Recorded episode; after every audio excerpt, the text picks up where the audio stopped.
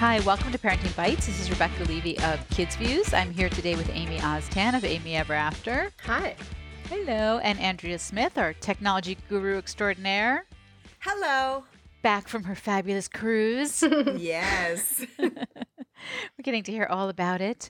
Um, today on the show, I feel like we've touched on the topic before, but we've never had such a wonderful guest talk about it. We're going to be talking about quote unquote sharenting, which is parents sharing way too much about their children um, online, and especially in the midst of trying to teach our children not to do that.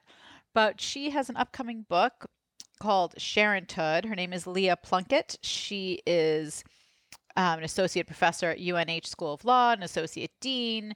She's just really smart and really insightful and takes a much wider view of this. She is also a mom, so she comes at this from both a mom point of view and not just as an intellectual and academic.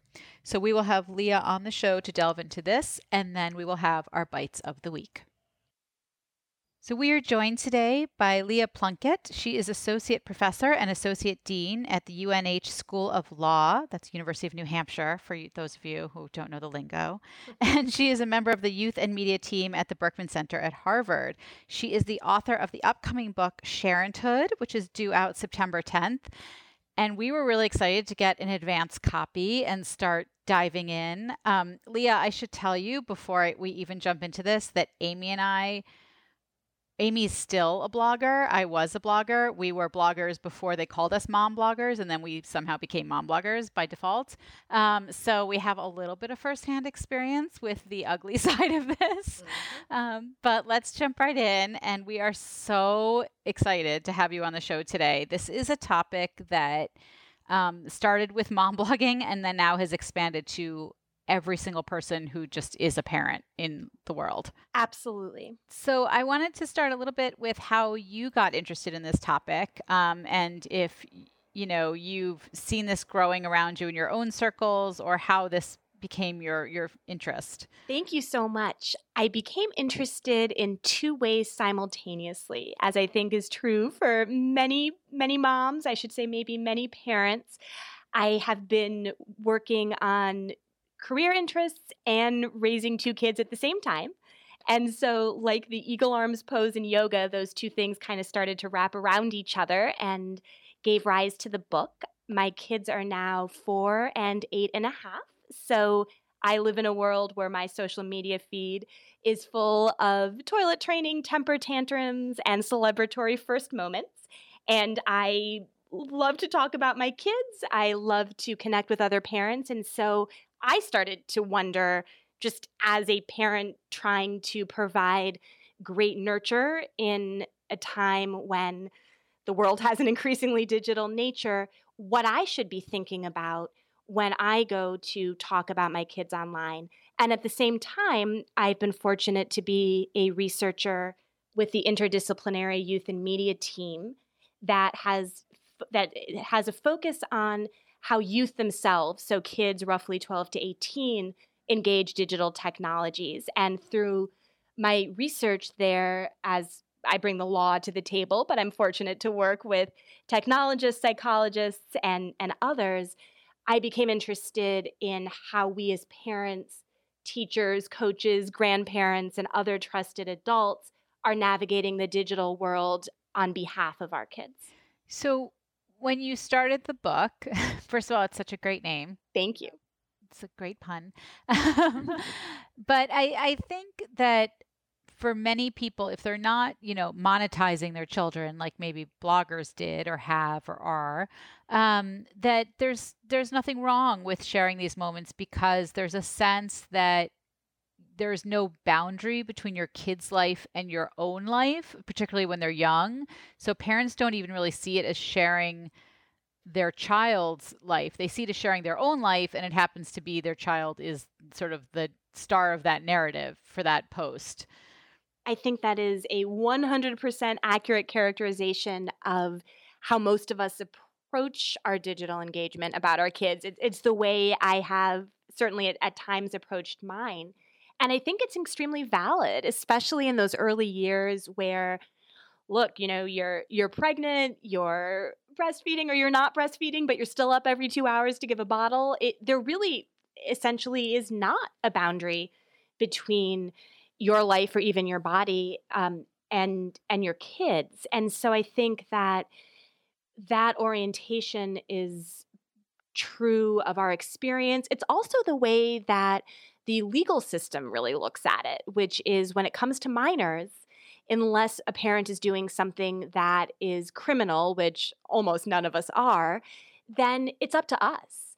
And so both our experiences and the legal framework around them absolutely support the idea that we are just talking about our own lives, our own frustrations with getting kids to go the F to sleep or our own celebrations when they graduate from kindergarten. And it's about us, not about them. It's so hard. You know, one of the things I love is your very early on in the book, your introduction, where you talk about Tom Sawyer and that if he were, you know, a real boy today, he could never have gotten away with the thing he does in the very first chapter of the book, and that Aunt Polly would probably be posting about it on Facebook and probably get him in even more trouble, right? than than um, you know, would go beyond. It would be like the viral thing on everyone's evening news that day, all of his escapades. And it brings up a really interesting point, which is that kids can't even do anything um, under the table or in secret or just be stupid um, without it being broadcast. And sometimes it's by them because they're kids and they don't know any better. But a lot of times it's the parent. Absolutely. If Tom Sawyer were a real boy around today, he would be out of luck. He would wind up being, you know, taken into custody by police within the first chapter of the book. And the more that the police and the rest of the adult world looked at him, the more trouble he'd get into. This was something I routinely saw. I'm, I'm, a former legal aid lawyer. I founded a program that still exists at New Hampshire Legal Assistance called the Youth Law Project. And so I worked with the quote unquote bad kids, although they were all awesome, but the quote unquote bad kids who were getting into trouble at school or getting arrested downtown. And I worked with them and their families because most of them really needed proper special education plans or better psychiatric treatment. But one thing I saw time and time again is that when the adult gaze, particularly the adult gaze of law enforcement, starts to look closely at what kids and teenagers are up to, the kids and teenagers act worse. And inevitably, we find something else to be upset about. So, when you see i mean i want to like in your own personal life when you see parents sharing things on your facebook feed or your instagram and you know them um, have you ever felt like you wanted to respond and say you know privately to them maybe that's not something you should be putting up or how does your kid feel about this or do you how do you even approach that with other parents in your circle wonderful question and to be honest i really haven't. And I haven't for a few reasons. One is that while I am, I think, an undersharenter compared to the norms, I certainly have engaged in it myself. And so I, I believe in a bit of a people in glass houses, um, you know, approach. And so I really do see this as being something we're all trying to figure out together. And so I, I have never felt comfortable. And I should say, I have never seen anything where I would sort of overcome the social awkwardness around reaching out. If I ever saw anything where I was like, that is really the worst idea ever, I, I would overcome sort of the social ambivalence and say privately, look, you know, you could get your kid in, in real trouble. But I haven't, I'm not seeing that level when I open my own social media feed.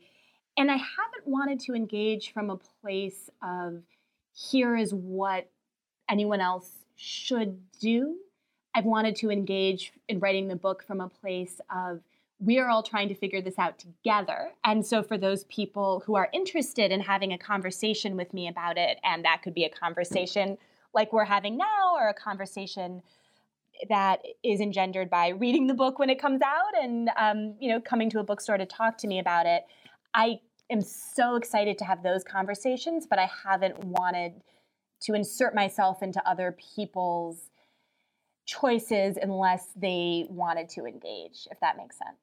No, it does. So, not to sound judgy at all, but that makes perfect sense. But what I'm finding so interesting is how parents, you know, when their kids are young, they're like, "Oh, I'm never going to share. I'm never going to put my my kids' pictures out there and their private life." And then as the kids get older, I feel like they just start sharing more and more.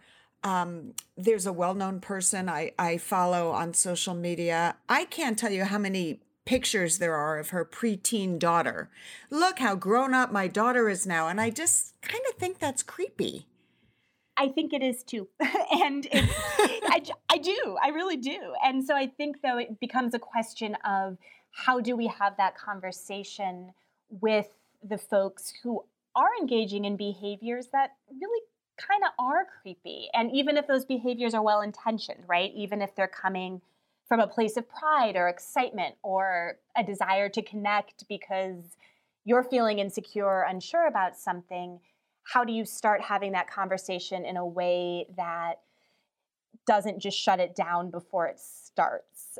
And I'm, I'm hoping that the kind of conversation we're having now and the others that I'm having around the book will be a positive force for enough of us starting to say to one another, like, look, that's kind of creepy maybe you should kind of lay off the Lolita esque, right? Because even if it's not overtly um, sort of creating images that cross boundaries, we know from things as recent as the you know big revelation in from research that the New York Times focused on last week, right? That YouTube's algorithms were pushing people who were viewing otherwise innocent video footage of kids toward more and more sexualized or inappropriate content that when you put an image out there through a digital technology you don't have control over how it's going to be used or where it's going to wind up. And i do think that's creepy and i think since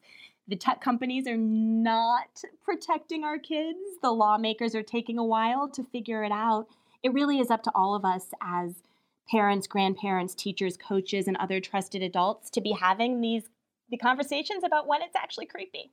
Oh, I think you just nailed it. I mean, it's about protecting kids, right? It's about if you're not going to protect your own kids, who's going to?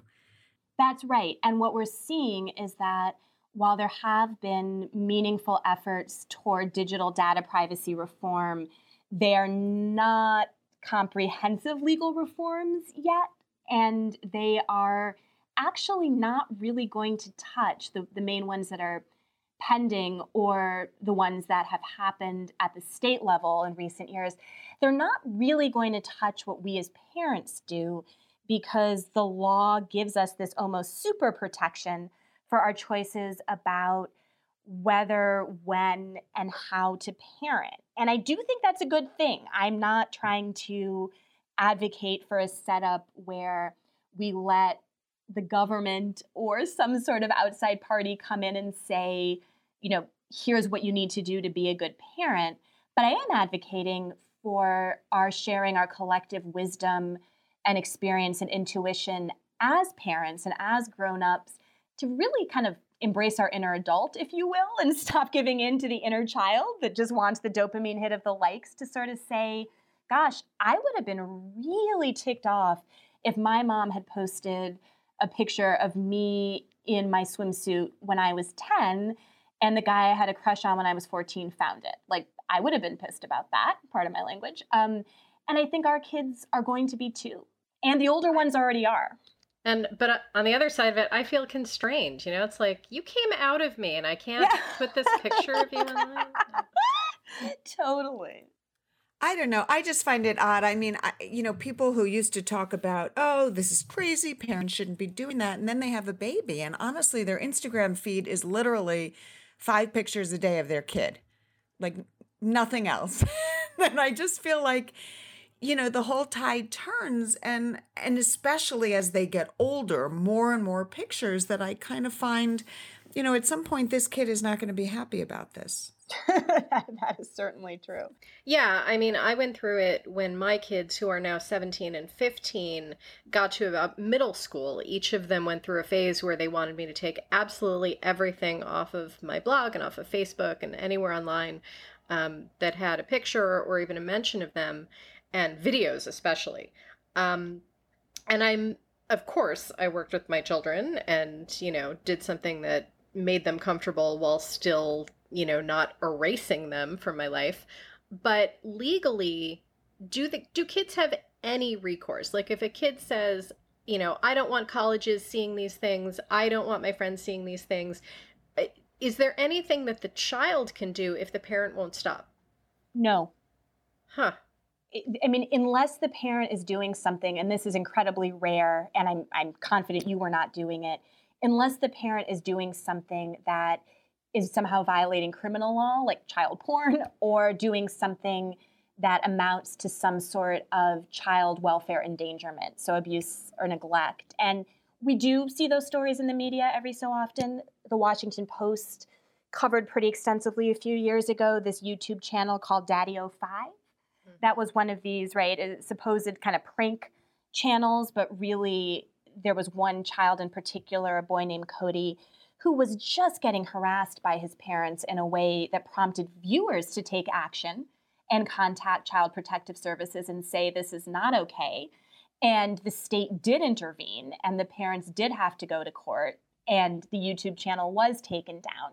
But unless you're talking about really horrific behavior, then children don't have a legal recourse. And this goes back to your insightful and completely accurate assessment earlier on in our conversation about the fact that the law would see this as we as parents talking about our own lives. And the law also makes us gatekeepers in almost all circumstances of the kind of information that can go into the world about our kids. So, at least under our current legal framework, for a child to try to find a way, either as a minor or once they're an adult, to bring a lawsuit against their parents in the United States I don't see that as as having any legs. Now, what if the picture? What if there are pictures that um, the parent sees as totally innocent, but it's something like you know a kid in a bathtub at an age long before you would think that that was any kind of sexual image, but now the kid's maybe a teenager and is very sensitive about it. Still, there's nothing they can do it's going to start getting in, and I apologize for the annoying law professor type answer, but it's actually the right one. Um, you would start to get really in the weeds of the statutory law around what constitutes child pornography and what doesn't. What you just described seems to me like it probably wouldn't actually meet the legal definition of manufacturing and distributing child pornography because you're not talking about an image that was sexualized. Now, I think, though, that the devil is really in the details, and certainly an image that started to cross the line and, and reveal body parts that, even if they belong to a kid, should not be on someone's screen, um, then the child may have more ability to, you know, really make a referral to law enforcement, would probably be the likely path. And I will say, too, that all of the social media platforms do have their own standards for what counts as appropriate subject matter material for posting. They have their own decency standards. And so they ideally are looking at this themselves, although, again, as we just saw from YouTube, um, clearly not always doing a good job.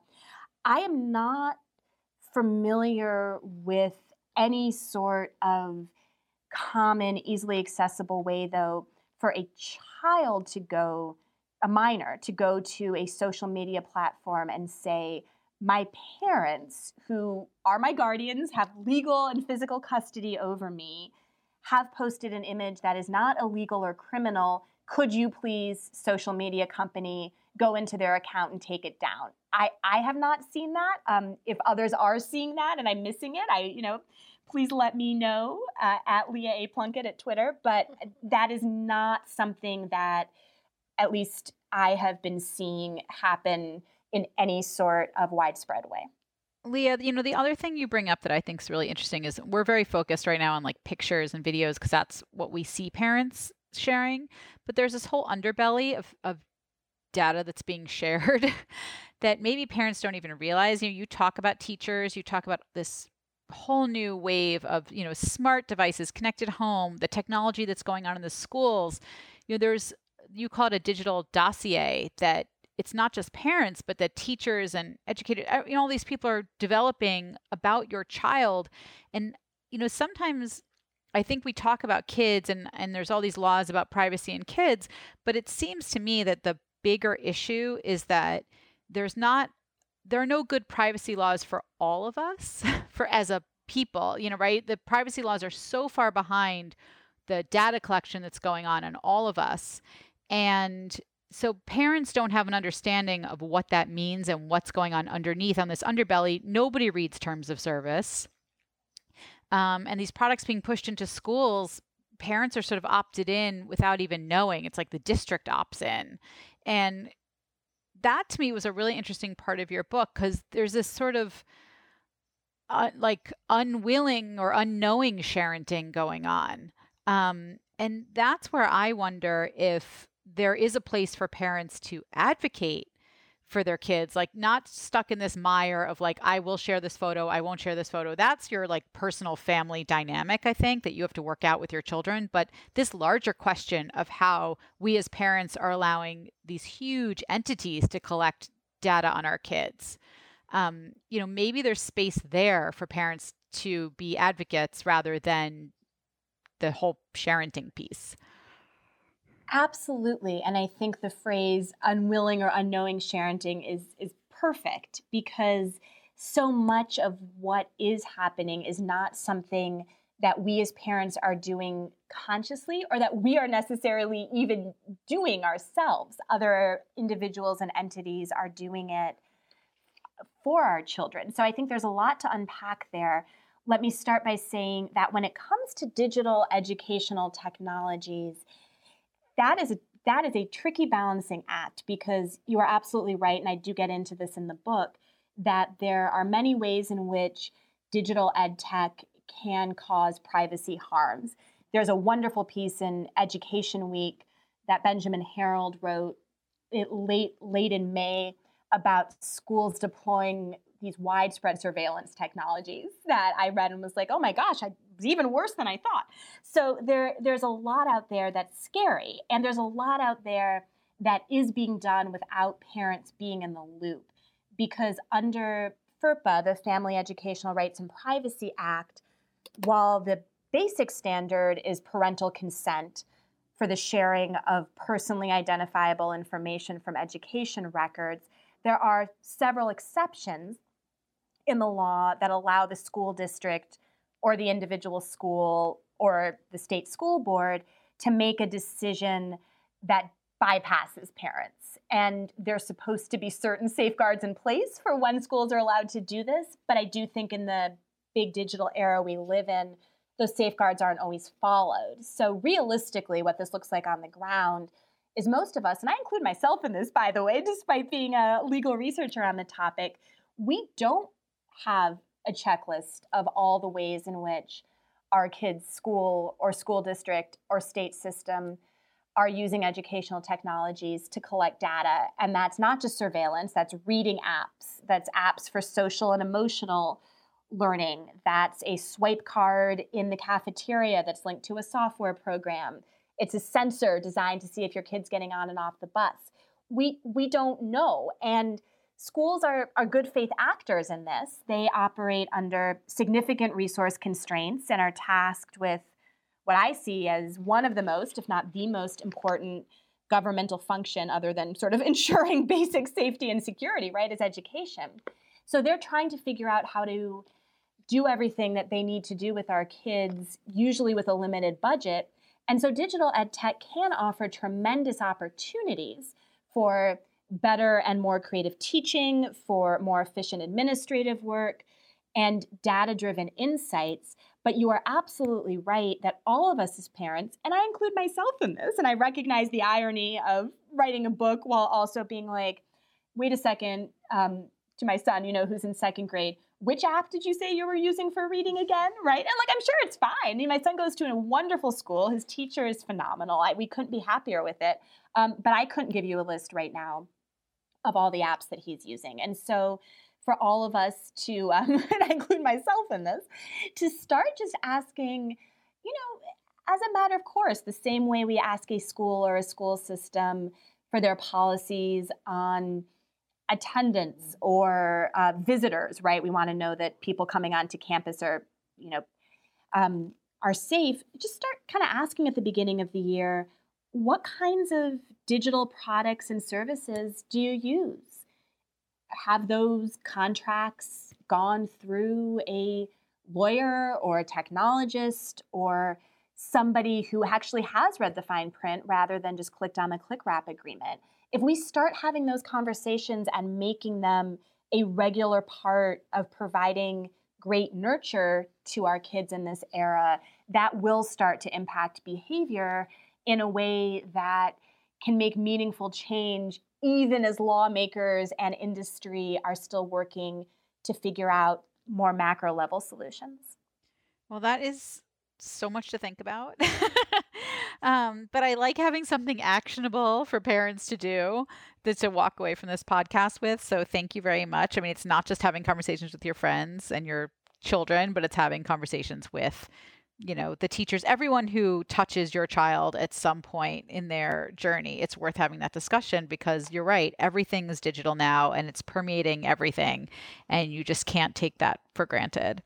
So thank you so much. Thank you so much for joining us today and we're super excited about the book. Again it's called sharenthood comes out september 10th and we will put a link so people can pre-order. And thank you leah. It was great to have you on the show Thank you so much. This has been a delight. I really appreciate your insights and questions. We will be right back with our bites of the week. Welcome back. We are back with our bites of the week. Amy, what do you have? All right. This is a fun one, and I'm like sitting here trying not to spend a bunch of money on it. Um, so, IKEA actually one of the Middle Eastern um, divisions of IKEA. I think it was uh, United, I, yeah, IKEA United Emirates. They spent months and months and months recreating three iconic TV living rooms out of IKEA furniture. Oh, it's awesome. It's incredible. They do the Simpsons living room, Monica's living room on Friends, and then the living room with all the letters and lights from Stranger Things. Oh, And oh, that's so cool. it's a like these pictures are um, they look like the sets and they said it just took so much time to like go through the tens of thousands of items that ikea makes to find you know the the closest things that they could to these tv shows and they warn that in some cases they had to change them a bit like you know the the dresser in monica's living room they had to paint it or stain it i think. Um, there was no sailboat picture for the simpsons but you get um, you know a very similar picture frame and then you can like print out a picture and put it in. I just i want to i want to make the friends living room. I want to turn my living room into the friends living room. And um, you can go to the ikea site and they have links to everything in each room and it's just it's so tempting and it's so brilliant That is awesome. So you can buy everything. you can buy everything That is cool. See that that's cool. So the other night I was catching up on TV and I watched the um live in front of a studio audience All in the Family. oh me too Did you guys see that? yes I and saw so part I of was it. thinking like what an iconic living room, right? Like if anybody just saw that, you would know of people of a certain age, of course, would Uh-huh. know exactly what that is. So when you said 3 iconic living room sets, I was kind of picturing that in my head. Yeah. But Friends is much better. I might actually buy something from the Friends. well, it's so funny because, you know, IKEA, like, we hated IKEA when we were younger. Like, IKEA was the only reason that we had furniture, but we were, Uh-huh. like, so aggravated that that's all we could afford when we were first starting out. And now I go there and I'm like, ooh, I want that and that. And I still buy my dishes at IKEA. And, you know, now because I'm not, like, forced into it out, out of, you know, money reasons, now I love it.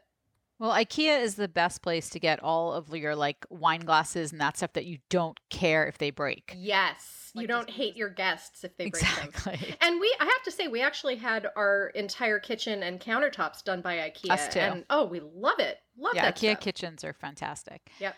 All right, Andrea. Okay, I have a gadget, gadget of the week. Um, and it's not very often that I call a gadget cute, but this is like the cutest thing. Um, Amy, you saw this with me at CES. It's the Lenovo Smart Clock. Mm. It is a high tech, modern day alarm clock. And you may ask, why would somebody need an alarm clock anymore? But um, this is so high tech and so cool. It has Google Assistant built in, which basically means you can set it up, you know, to do one of those um, programs. You can set a routine that says good night. So if you say good night, it can, if you have a smart home, it can turn off your lights. It can lock your front door. It can play your music. You can ask it to wake you up to a certain podcast.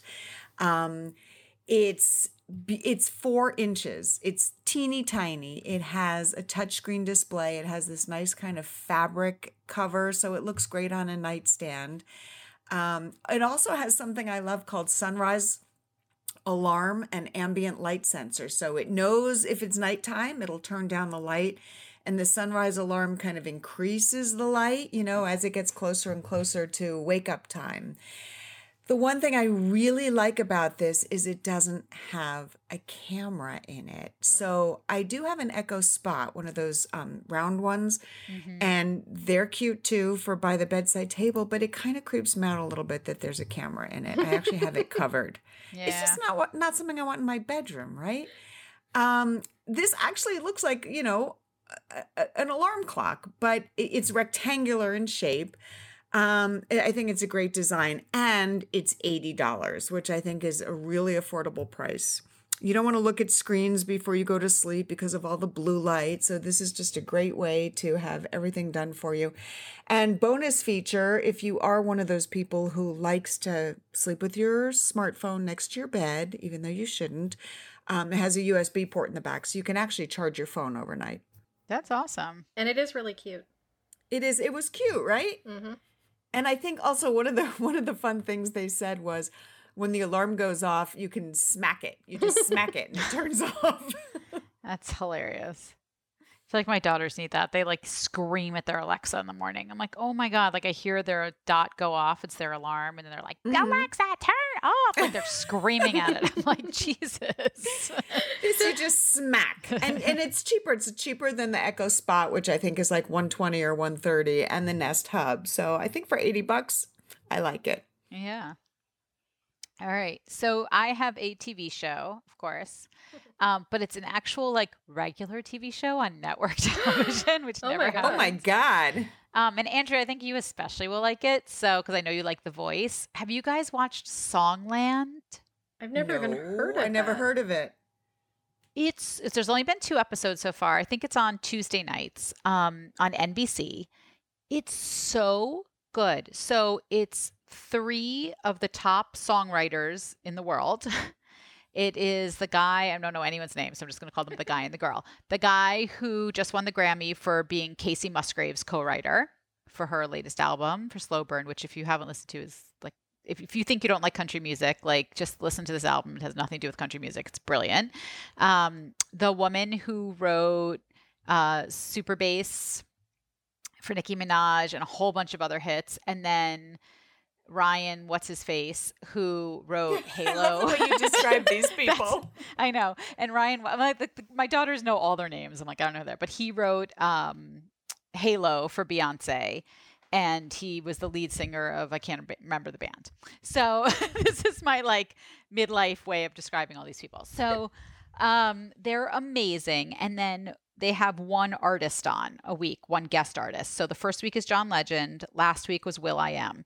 And what they do is they have four songwriters come on and perform a, an original song and the artist, the guest artist picks 3 out of the 4 and then those 3 each go with one of these mentor songwriters, one of these Grammy winning incredible songwriters and work on their song and then they come back and perform the new version for the artist and the artist picks one and records it. Oh my god it sounds uh, so complicated. and it's available on spotify that night.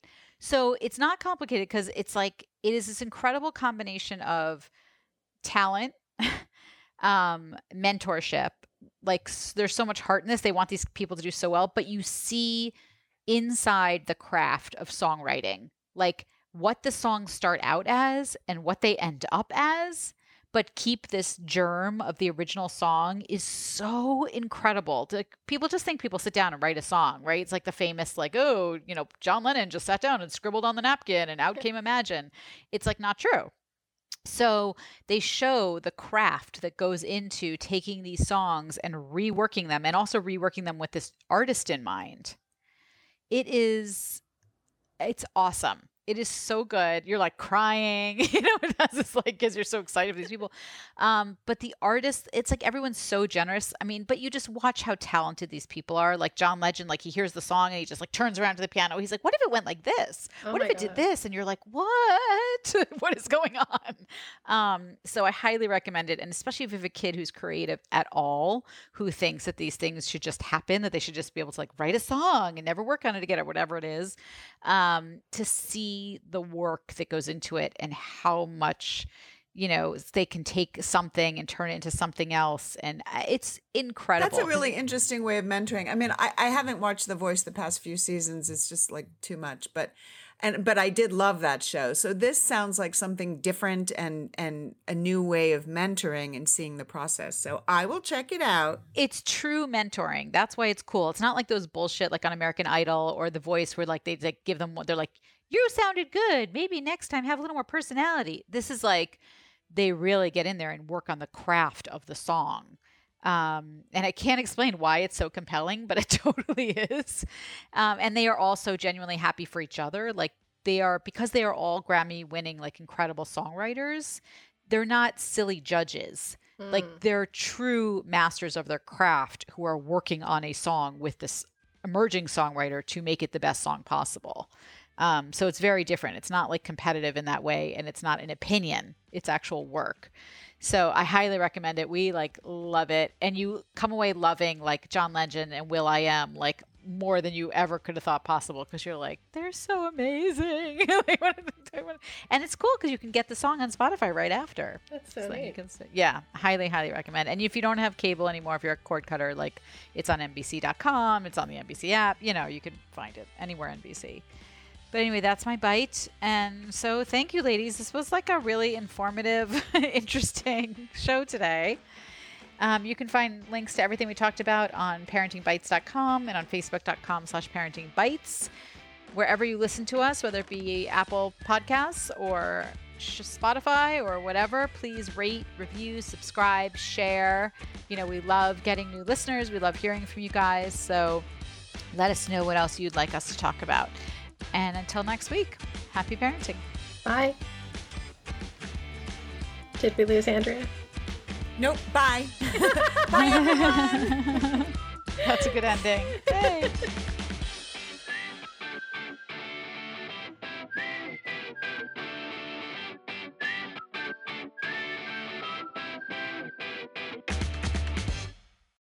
Hey, this is our Parenting Bites disclaimer. Everything we talk about on the show is our own opinion. Any products we recommend, it's our own personal recommendation for entertainment purposes only. If you buy something through our affiliate links or you just happen to buy or see or read or watch something that we've recommended, it's at your own risk.